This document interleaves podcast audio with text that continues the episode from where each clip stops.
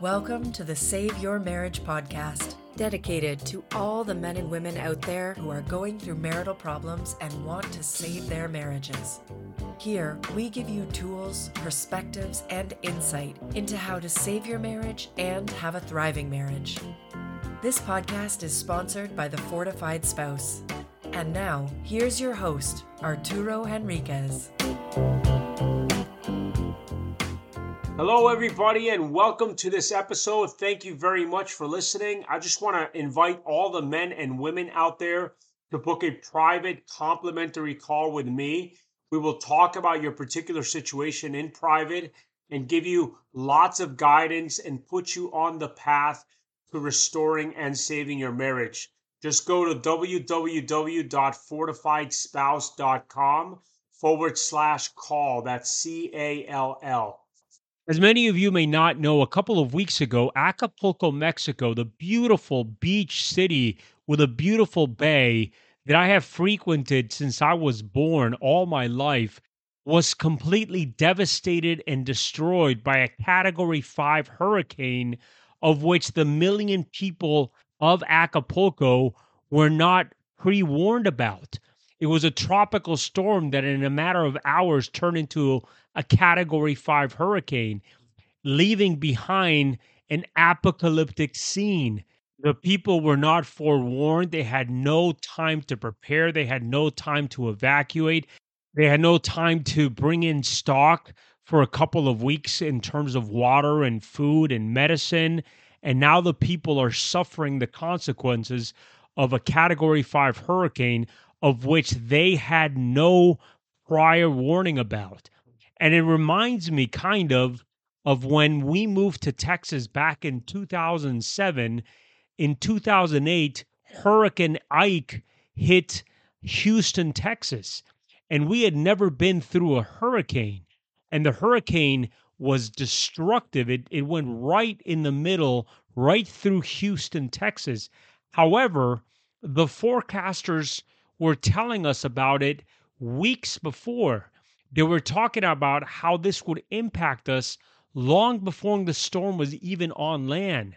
So it allowed a lot of the residents, millions, millions of people in Houston to evacuate.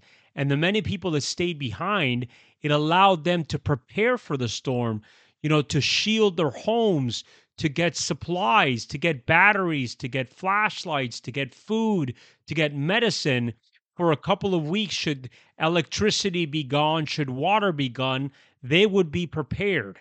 Unlike the poor people of Acapulco, Mexico. And if it had not been for the meteorologists, I would have no idea that destruction was heading this way. In fact, I was just thinking that not too many years ago, we would have no idea that a storm was coming, how bad it was, how long it would last, and where it would hit we would likely just wake up after the rough storm, hurricane, or whatever it was, completely unprepared. Unfortunately, marriages is often like that. I watch marriage after marriage after marriage where one or both did not see the problems coming. They were left unprepared, caught up in the storm before they even saw it coming. The hurricane. How long and how bad? Often neither of the two spouses knew. Why is it that people are so incapable of seeing the problems coming? Why aren't they better prepared for the difficulties? And the answer is simple life kept them distracted. In the process of dealing with out there, couples forget to deal with in here, inside the relationship, inside the connection with each other. One day, one or both wake up, look at each other, and are amazed at the disconnection and frustration. So, how does that happen? Is it some malevolent person trying to destroy the relationship? In my experience, the people involved in a dissolving marriage are not mean spirited. They're not ill intended. They're not vicious. They're not evil. And they do not mean to cause pain. Instead, they are people that did not notice the building problems that were brewing they didn't know the storm or the hurricane was brewing and didn't know their actions or inactions were strengthening the storm. I have noticed four significant points where couples are destroying the foundation of their relationship and are not aware of it. These four points are all avoidable if you know they are trouble spots. But the time to take action is way before the storm comes. After that, the recovery is much more difficult. Not impossible, just more and more difficult, like the poor people in Acapulco, Mexico. And here are these four points. The first one is couples place the relationship on hold. Kids, careers, friends, life. Families are often built in the early stages of a marriage at the same time that careers are being established. Often people are still very connected to their friends and their hobbies. I have heard it many times. People thought their marriage was on hold. It was paused, waiting for the stage of life to pass, waiting for the kids to grow up, waiting for the career to settle down, waiting for life to happen and just get back to the marriage. One or both may somehow believe that when everything slowed down, they can return to the relationship and pick it up where it was. Unfortunately, like many areas of life, there is no pause for relationships. They are either growing or deteriorating. Pausing begins the process of disconnecting. Disconnection leads to hurt and frustration. And more than that, since we all need connection, when the disconnection deepens, it leads to hurt and resentment. The hurt and resentment continue to perpetuate further disconnection, and the cycle deepens. And a marriage on pause simply becomes a disconnected relationship fueled by hurt and resentment. The second point I want to mention that can destroy a relationship, a marriage, is we know individuals change and grow, but they don't communicate it.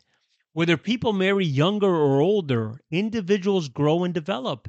In fact, the age of the couple at the time of the marriage has very little impact on the chances of the marriage surviving. I've had couples argue in both ways. You know, since we are getting married so young, we will grow up together. Or since we are getting married a little older, we have grown up and know what we want in life.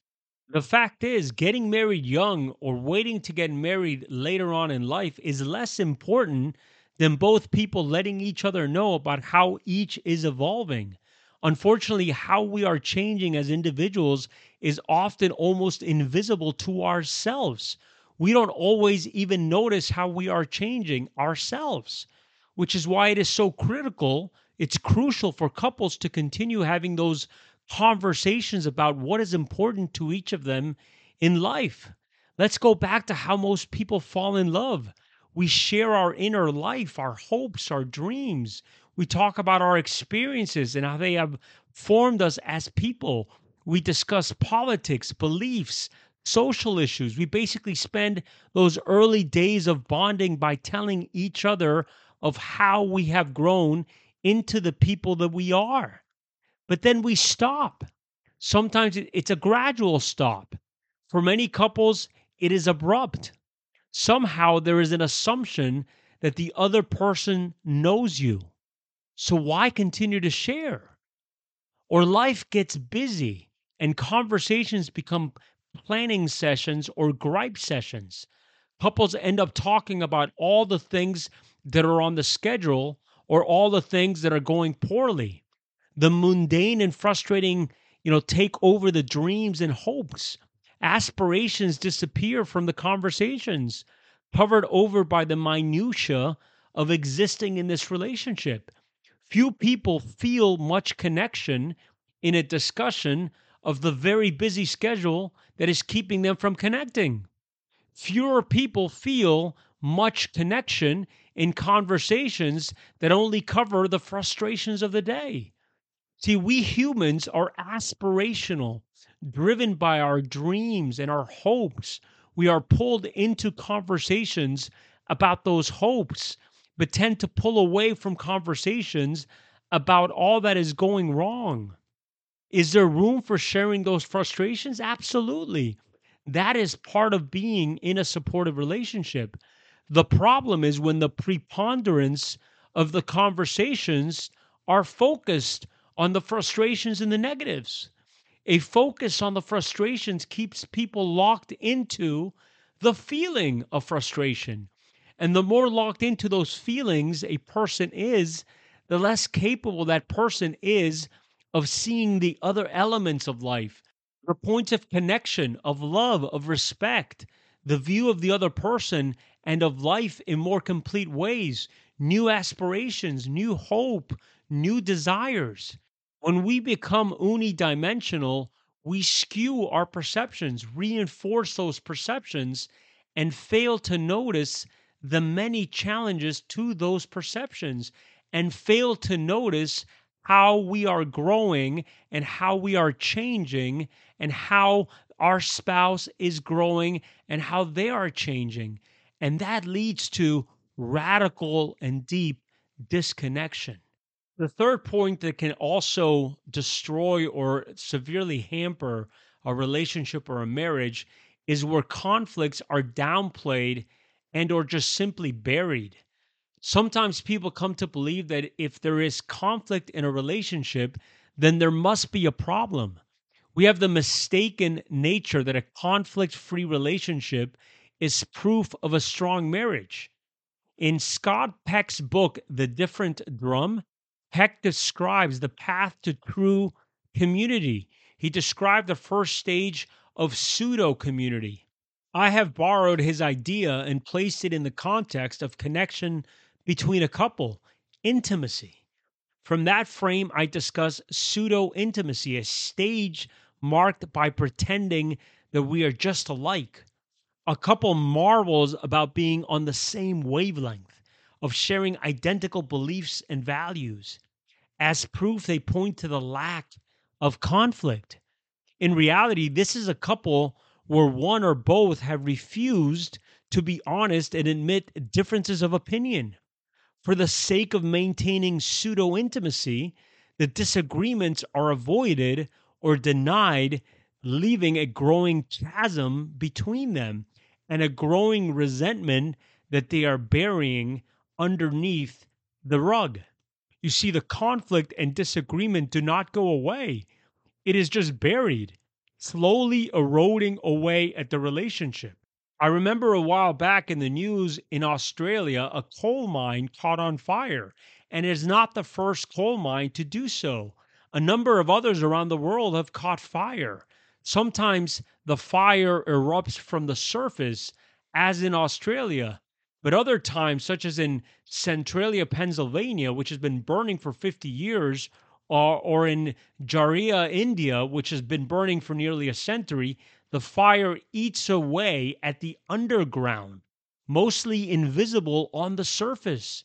I remember a while back reading in the news in Australia a coal mine caught fire, and it is not the first time a coal mine catches fire in the world. A number of others around the world have caught fire. Sometimes the fire erupts from the surface, as was the case in Australia, but other times such as in Centralia, Pennsylvania, which has been burning for 50 years, or Jharia, India, which has been burning for nearly a century, the fire eats away at the underground, mostly invisible on the surface.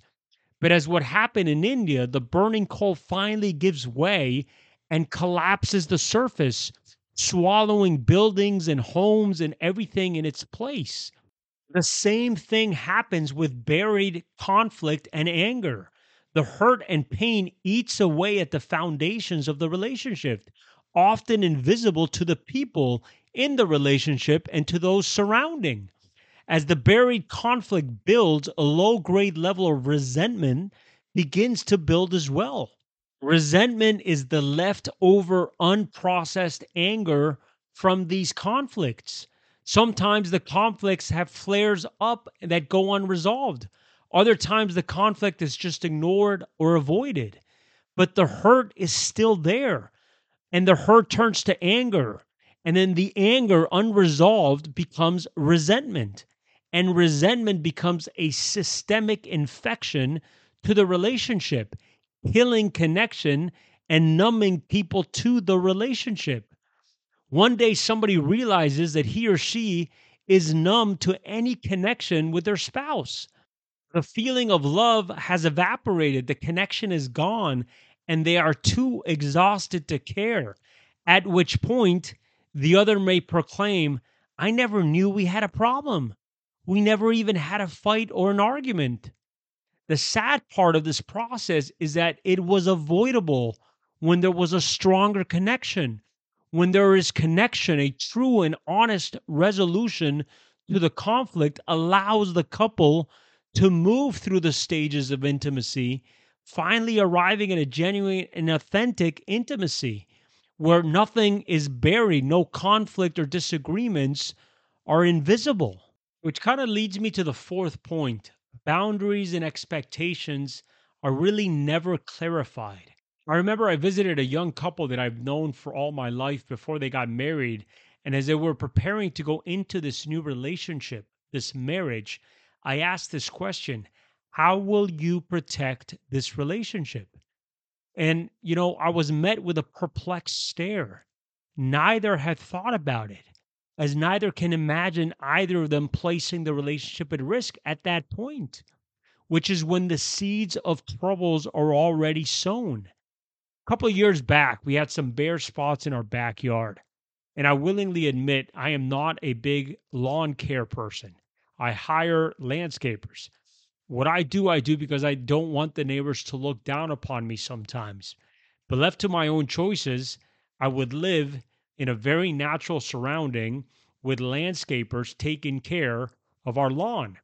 However, in our land of suburbia, the neighborhood is much more about a well manicured lawn, lush and green, and beautiful flowered, regardless of the weather.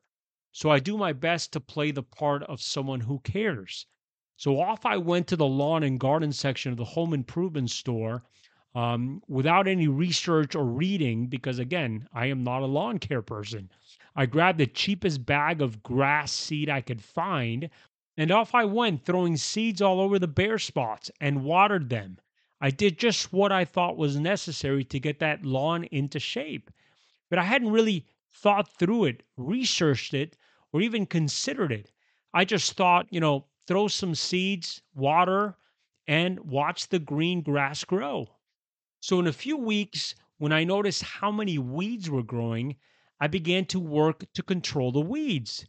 Then I looked into what I had done. The contractor grade seeds did produce a green lawn, just not with grass.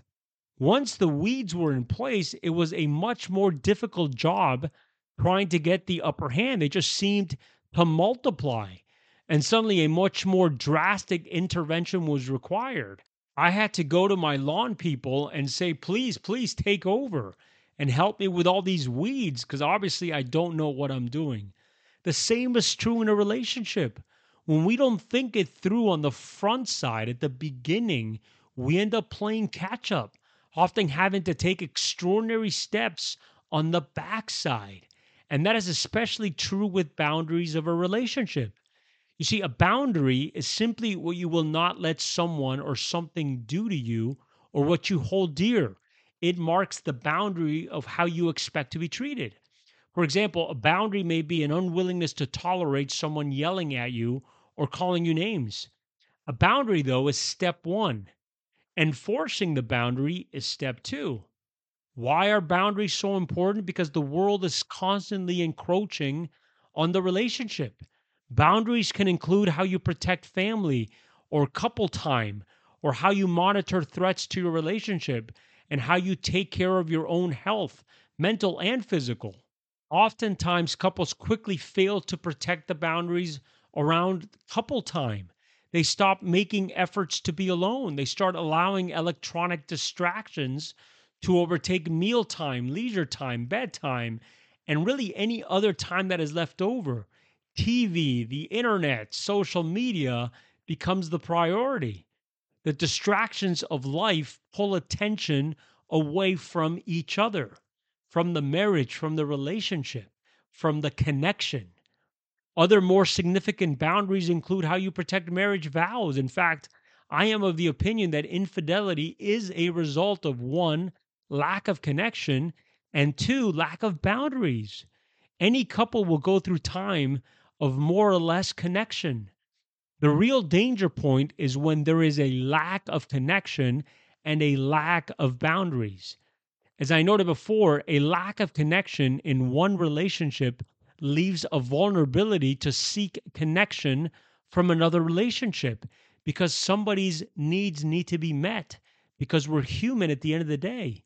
And unless boundaries are in place that protect the commitment to the relationship, the low connection point becomes a high danger point for the relationship.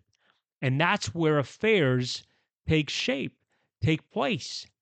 It is easiest for a couple to establish the necessary boundaries of the relationship when there is no need for the boundaries. When connection is high enough that neither want to be distracted by anything or anyone else, it is easiest to discuss the necessary boundaries. But even when there is some level of disconnection, it is important to begin to build in boundaries to protect the relationship. Ironically, when the boundaries are secure, the connection becomes more secure. It feels safer to connect when the connection is well protected, and both are ready to protect the relationship. So, these are the four points that affect and can damage a marriage, a relationship if you are not forewarned, if you're not aware of these, if you don't make plans to make sure you don't fall into any of these, right? Number one, couples place their relationship on hold. Number two, individuals change and grow without communicating it. Number three, conflicts are downplayed and buried. And number four, boundaries and expectations are never clarified. If you are not aware of these, again, if you are not forewarned, if you do not pay heed to these warning signs, if you do not prepare in advance for what could be in terms of the destruction of your marriage, of disconnection, then just like the poor people in Acapulco who were not forewarned about Hurricane 5 that has devastated and completely destroyed this once beautiful tourist destination, prominent tourist destination, you may find yourself in a relationship that is headed for that same destruction, that is headed for a separation or a divorce. I hope this was helpful. Thank you for listening. Now, I want to introduce you to the Fortified Spouse program that has helped thousands of women and men just like you save their marriages with an 85% success rate. It is based on four fundamental pillars. One, gain the tools to reconnect with your spouse. Two, understand the differences between men and women so we can appreciate and be more empathetic with our spouse. Three, learn how to gain inner confidence so we are no longer codependent on our spouse. And four, deal with our insecurities and triggers so we are more emotionally in control and not as easily triggered. If you're interested in learning more about these tools to immediately stabilize the marriage and postpone and delay the divorce or separation or win your spouse back from an affair, then go to www.fortifiedspouse.com and enroll in the program. It is going to change your life. It is going to make you the best version of you, and it has the highest probability of saving your marriage. You have been listening to the Save Your Marriage podcast for men and women. For further information, visit The Fortified Spouse at www.fortifiedspouse.com. Thank you.